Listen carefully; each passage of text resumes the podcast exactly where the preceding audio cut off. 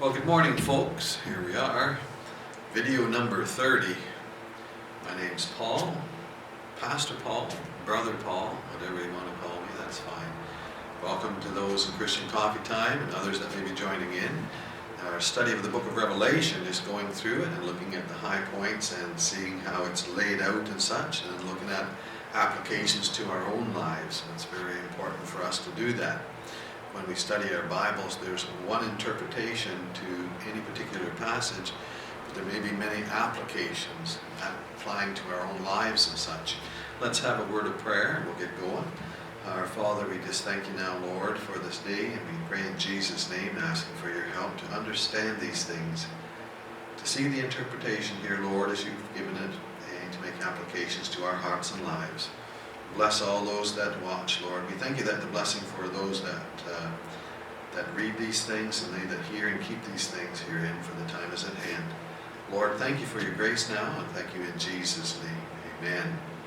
Well, it's been a while since we did a video. I guess almost 2 weeks now. I was away for a bit, but here we are again. And we'll have a look at this. We're in chapter 14, so get your Bibles. Get some writing material, paper and pens and pencils, whatever you want to use. And write stuff down. Again, I cannot stress that enough, that you will have stuff written down that you can go over it later, because the repetition and going over things, building on one particular thing before you move on to the next, we've got a good understanding, and we get that from studying the Bible and cross-referencing, and we'll see it comes together as a wonderful, wonderful way to study the Bible, is just to go over and over it. Compare the other one scripture with another as the Lord has told us to do so. So we're up to chapter 14. Now remember, in the book of Revelation, we're looking through and looking at basically the main sections of it, as it were. So some of the main sections we have, the first three chapters dealing with the letters to the seven churches, and then chapters 4 and 5 setting up the whole scene of the what we call the tribulation. Now, to understand the 7 years that are left, that are yet our future to us, John is being shown the whole thing, and it's future to, from this standpoint, it's a 7-year period. Remember, go back to Daniel chapter 9, verses 24 to 27. We'll explain that 70 weeks, which is 70 groups of 7 years, so for 490 years. From the time of the command to build and restore the city and the walls of Jerusalem, after the Babylonians had destroyed that, 150 years later, Nehemiah was given the command to go and restore there, in Nehemiah chapter 2, and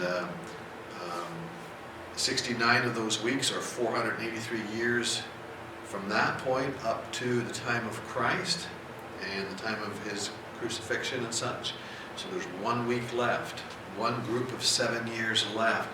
And Daniel explains that in chapter 9, verse 27, with one left, we call the tribulation time, the time of the Antichrist now.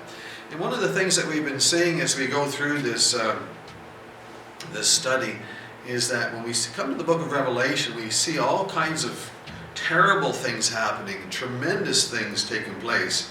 And one of the things I think people forget or don't see or whatever, is that the mercy of God is upon even those who are under his judgment, those who will be under his judgment. As he pours out his wrath, his mercy is still there. As we saw, we've been looking through and studying the trumpets. The seven trumpets have sounded. Now at the beginning of the trumpet, you know that the Lord will seal 144,000 from the 12,000 from each of the 12 tribes of Israel. They will go through that trumpet time to be witnesses for him. That's the beginning of the wrath of God. But it is, it's mixed with something, because you'll see that he only afflicts 1/3 of this, 1/3 of this, 1/3 of this. He's holding back, as it were, but that's his mercy. And we see the 144,000 are going to be his witnesses upon the earth. And last time we saw in chapter 14, the first 12 verses, we're going to deal with verse 13 to the end of the chapter today, to verse 20. The 144,000, his witnesses upon the earth at that time, And they're going to be removed at the end of the trumpet time, because the next section, the last section, the third section will be coming up. You have the seals, the trumpets, and then the vials or bowls. The seals are not the wrath, but the trumpets and the vials are the wrath in two different sections.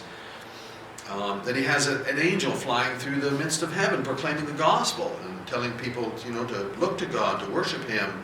Another angel saying that Babylon has fallen, the key word for the religious system of the day. And the warning of the 666, don't take it, folks, don't take it. So we see those things taking place in the first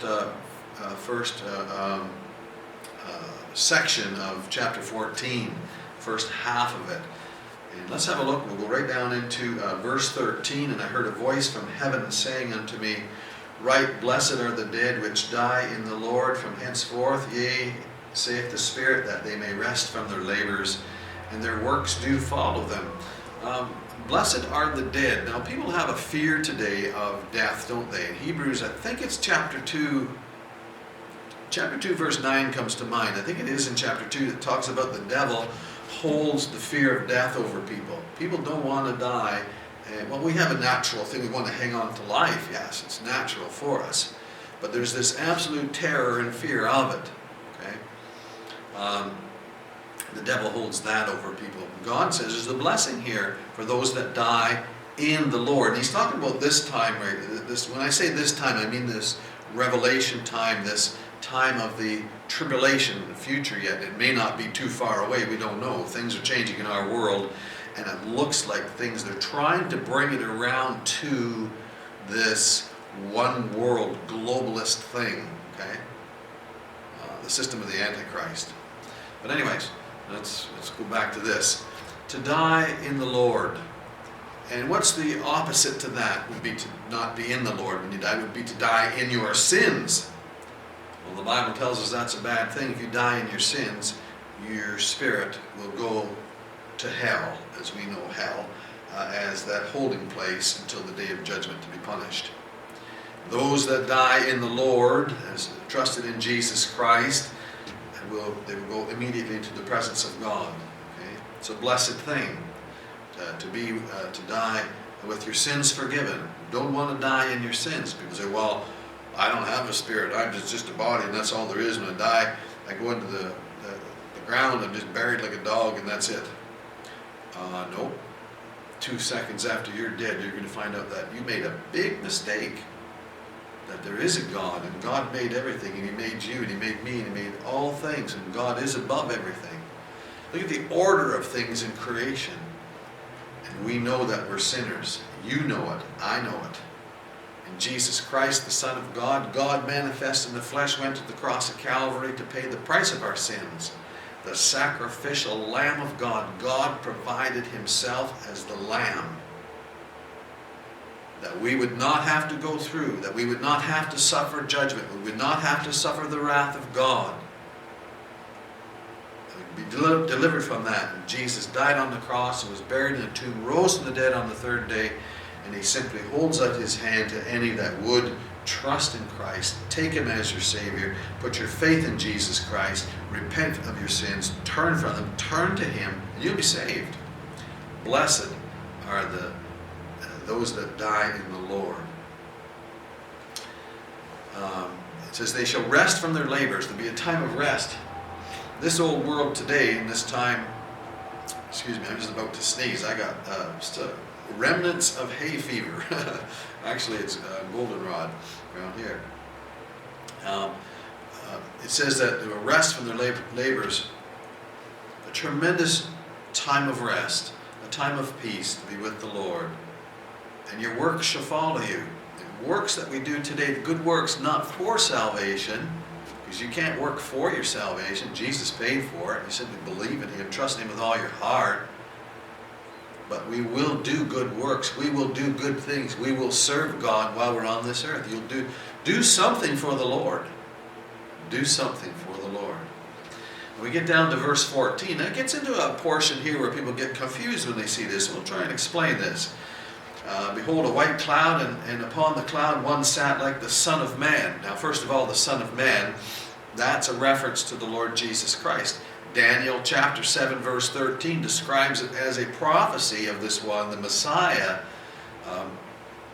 God manifests in the flesh, who will come to the earth and do all these great things. And he had a golden crown upon him. Now this is not a diadem, this is a victor's crown that he's wearing right here, but a golden. Gold in the Bible, that color speaks of deity and such, okay? In his hand is a sharp sickle. Now what's a sickle for? That's for reaping. You know, we don't use those today. They use different methods with machinery and stuff, but in the old days, the hand sickle, to either a scythe or a sickle to cut down wheat or whatever it is. These are pictures for us of what's going to transpire. Is Jesus actually going to come out with a great big sickle and run it over the earth? This is a picture of what he's going to do. It's a reaping. It says the time of the harvest of the earth is ripe. In other words, it's going to be a time when enough is enough. We're coming to the end, because this old world is not going to be like this. Things are going to change. Jesus Christ is going to come back and claim what is his, and going to take the squatters off the earth.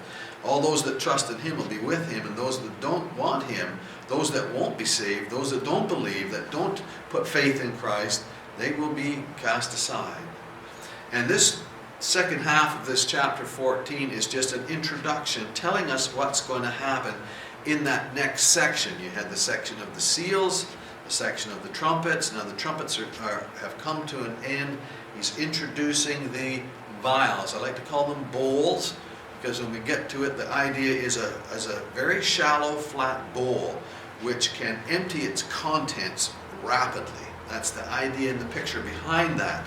But you can call it a vial if you want. It's our King James Bible says that, but it means, it has the idea of a bowl. Not a vial like a test tube, it's a bowl, a flat bowl. But nonetheless, let's go on. So we have one sitting on a cloud, one like the Son of Man. And John knew who this was, the Son of Man.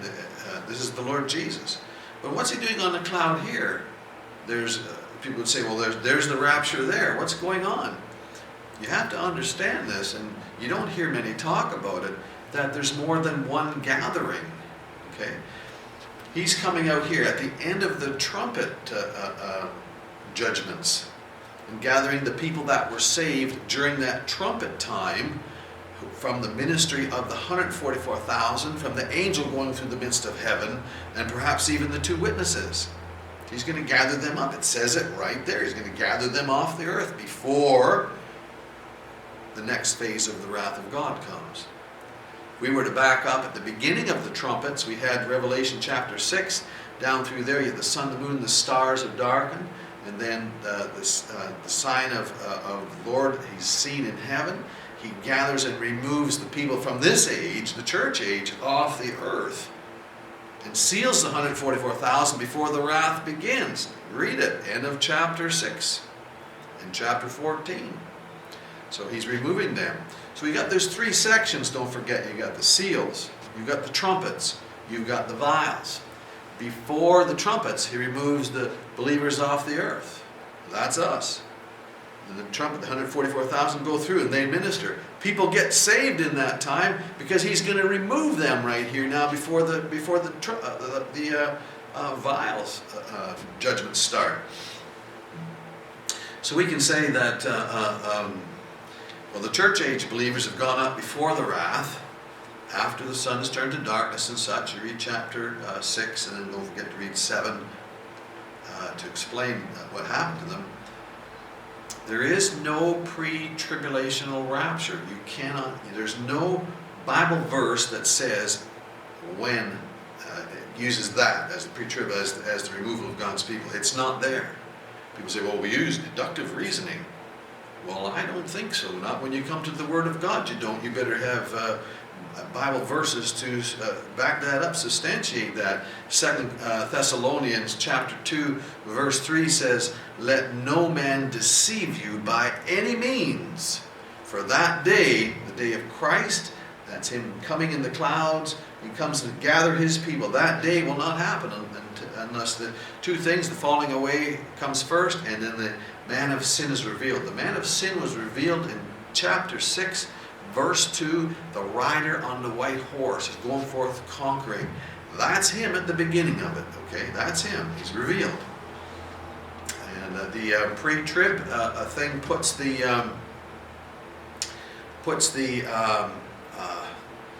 sun and the moon and the stars being darkened and such after the tribulation.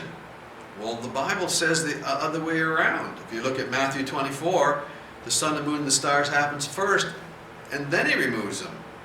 Joel says that the sun shall be turned to darkness before the great and terrible day of the Lord. The great and terrible day of the Lord is the wrath of God and such. We've gone over all this previously. Don't get it mixed up. Don't be deceived. It is a deception. I'm sorry. I don't mean to make fun of anybody. I'm not doing that. I'm saying just what the Bible says. You read Matthew 24. You compare it with chapter 6 and the book of Revelation. Look for the sun being darkened as a key before the wrath of God begins. And before the wrath begins, he's going to remove his people. You will see the sun, the moon, the stars darkened, and then he's going to remove his people. He seals 144,000, and then the trumpet wrath begins. That's what it says. And read 2 Thessalonians chapter 2, verses 1-3. That day shall not come till those two things happen. You see, pre-trib rapture says that the very next thing on the timetable of God's plan and such is the gathering or the rapture of God's people. No, it's not.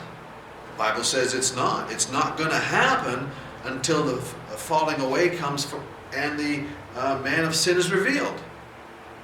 That's what it says. 2 Thessalonians chapter 2, verses 1-3. Read it. Read the context. So what's happening here in chapter 14? Well, we know that, as I said, before the trumpet starts, he removes the church age believers.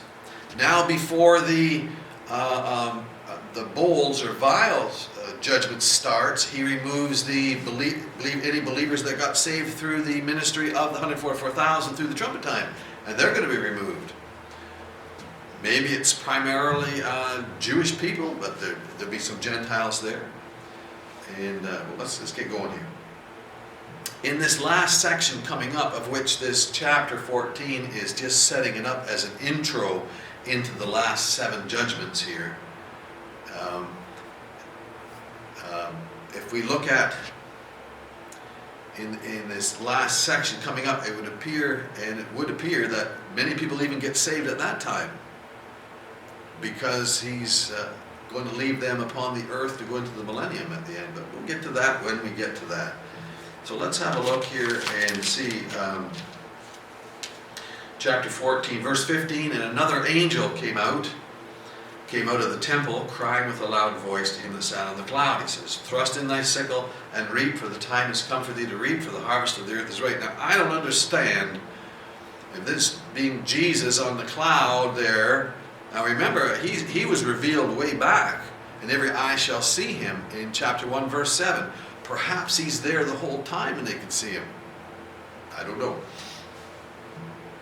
But another angel comes. Why would an angel tell him? I'm not sure, but this is just the order of things. What God had decreed, though, and has said, that Scripture has said, that in the end times that angels will have a big part to play in the gathering of people and the gathering of the unsaved. He calls them the wicked at the end time. I mean, Matthew chapter 13, verses 41-43. Read those verses and you'll see about the end times and the part that the angels will play in this. So we have another angel, verse 15, comes out of the temple with a loud voice. The time to reap has come. Okay, it's time to get these people out of here. It's time to get the next section rolling, as it were. Okay, verse 16, he that sat on the cloud, the Son of Man, thrusts in the sickle. Now remember, this is figuratively speaking. These are pictures of things to help us understand, kind of like a parable. He says, this is what this is like. It's like as if you took a sickle and you're going to reap the earth, the harvest. And the harvest, first of all, now notice he mentions, first of all, that he removes the believers. He removes those off the earth first of all. before the others are dealt with. Let's have a look. And he that sat on the cloud thrust in his sickle on the earth, and the earth was reaped. Okay? He's gathered them up. This is the second gathering. You say, well, I don't believe that. Fine and dandy. But that's what it says. 7:14 is the first one. 14:14 is the next one. You got to see the sections of Revelation, the seals. And then the wrath in the trumpets, the wrath in the bowls or vials. Okay. In verse 17, another angel came out of the temple. Another angel came out of the temple which is in heaven, he also having a sharp sickle. Now here's the second half of this reaping. Okay, what's going to take place? First, the Son of Man, the Lord himself, is going to deal with the people that have trusted in him through that time. But now this other angel comes out. He's going to deal with the rest of the people. You know, it's a sad thing to think of that there may be people living today who actually go through this time. So we don't know when it's going to unfold. Things are changing. Our world has changed. It'll never go back the way it was. It's going to change more and more and more and become a communist style, one world government and economic and religious system. That's the kingdom of the Antichrist for those 7 years.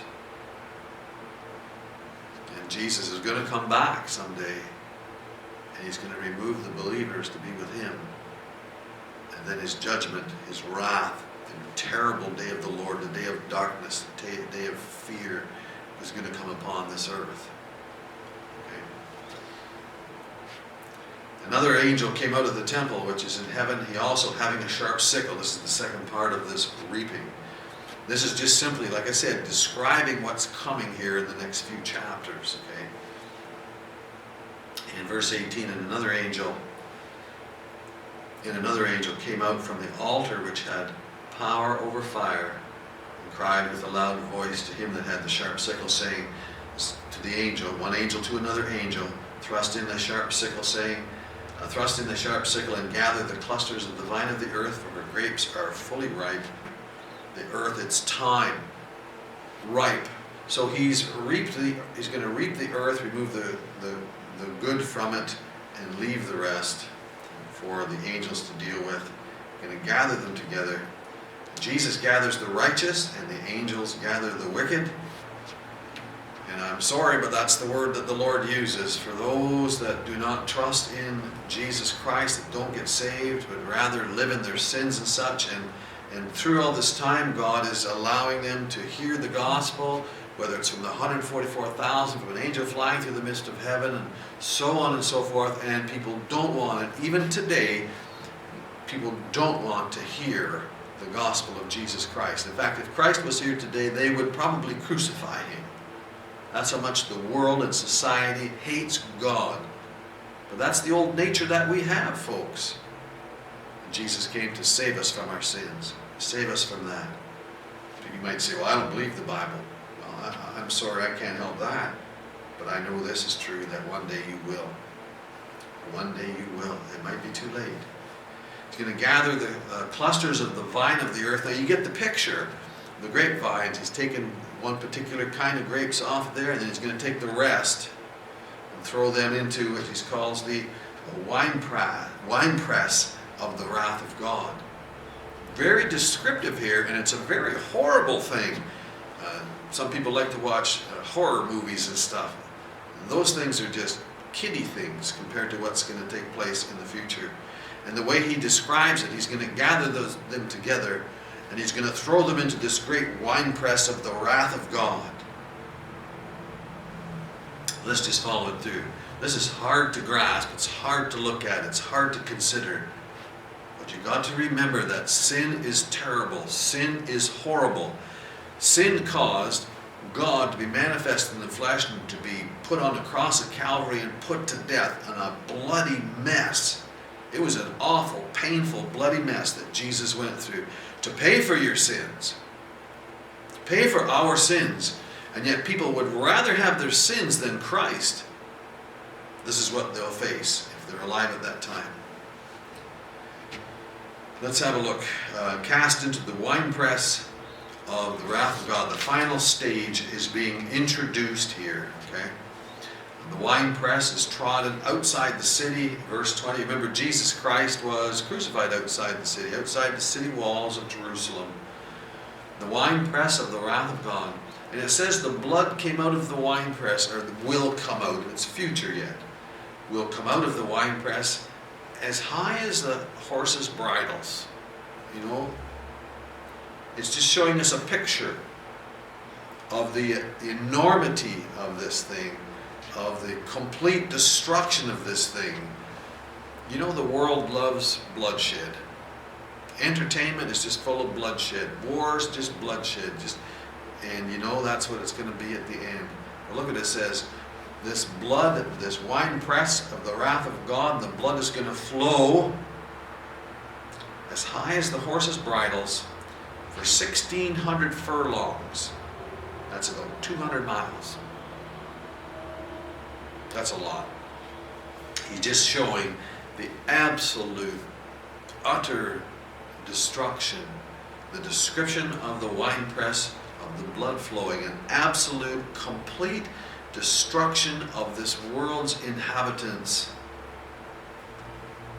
and the world system, the sin, all of that, the wickedness, the end of society, the end of civilization as it is, to bring in the true new world order in Jesus Christ when He rules. He's come back to take His land, to take His world, and He's going to turn it back in it like the Garden of Eden. And He's calling out people for His name. Those that will be His people, His family, His children, through faith in Jesus Christ. That's what's taking place today. You need to be warned to flee the wrath to come. Oh, you might laugh at it. You might joke about it. You joke about telling people to go to hell and everything else. But it's real, folks. God has given us the Scriptures. There it is. Read it. And yes, and weep. Weep for our sins. And weep for joy that God has provided a way out. You ask those that are born again, that have trusted in Jesus Christ, and they will tell you that they have been changed from the inside out, from their heart. And their attitude towards everything has changed. There's been a great change inside them because the Spirit of God has come to indwell in them. Anyways, what we have here in chapter 14 is a description, or like an introduction to the last part coming. Remember, the trumpets were the first section of the wrath of God, but mixed with His mercy and His grace. Because you'll see through that trumpet section, He deals in thirds. Like He's going to destroy the third of this, and the third of this, and the third of this. Okay? When it comes to this next section, it says that His wrath is poured out without mixture. Verse 14, or chapter 14, verse 10. That without mixture, the full wrath of God. And chapter 15, verse 1 talks about the seven last plagues. For in them is filled up the wrath of God. It means to bring it to completion, but also that it's just complete, it's straight wrath. So when we get up to chapters 15 and 16, in the next video, we'll describe and look at the seven vials, or the seven judgments of God, the last phase of God's wrath upon the earth before Jesus Christ comes back to the earth to set up His earthly kingdom, to set things straight.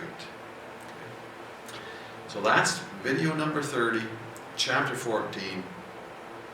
Read through it, look up the references I mentioned to you, and read through chapters 15 and 16. I think we'll do it that way. We'll do 15 and 16 maybe in the next section. So when you come to the Book of Revelation, you look at basically those three sections: the seals, the trumpets, and the vials or bowls of judgments. The seals are not the wrath of God. That's what the Bible says. Read chapter 6 of Revelation. Trumpets begin the wrath, but mingled with His grace and His mercy. But now we're coming up to the final part. The final, it just gets worse and worse, as He described it as a winepress of the wrath of God. Anyway, we'll stop there.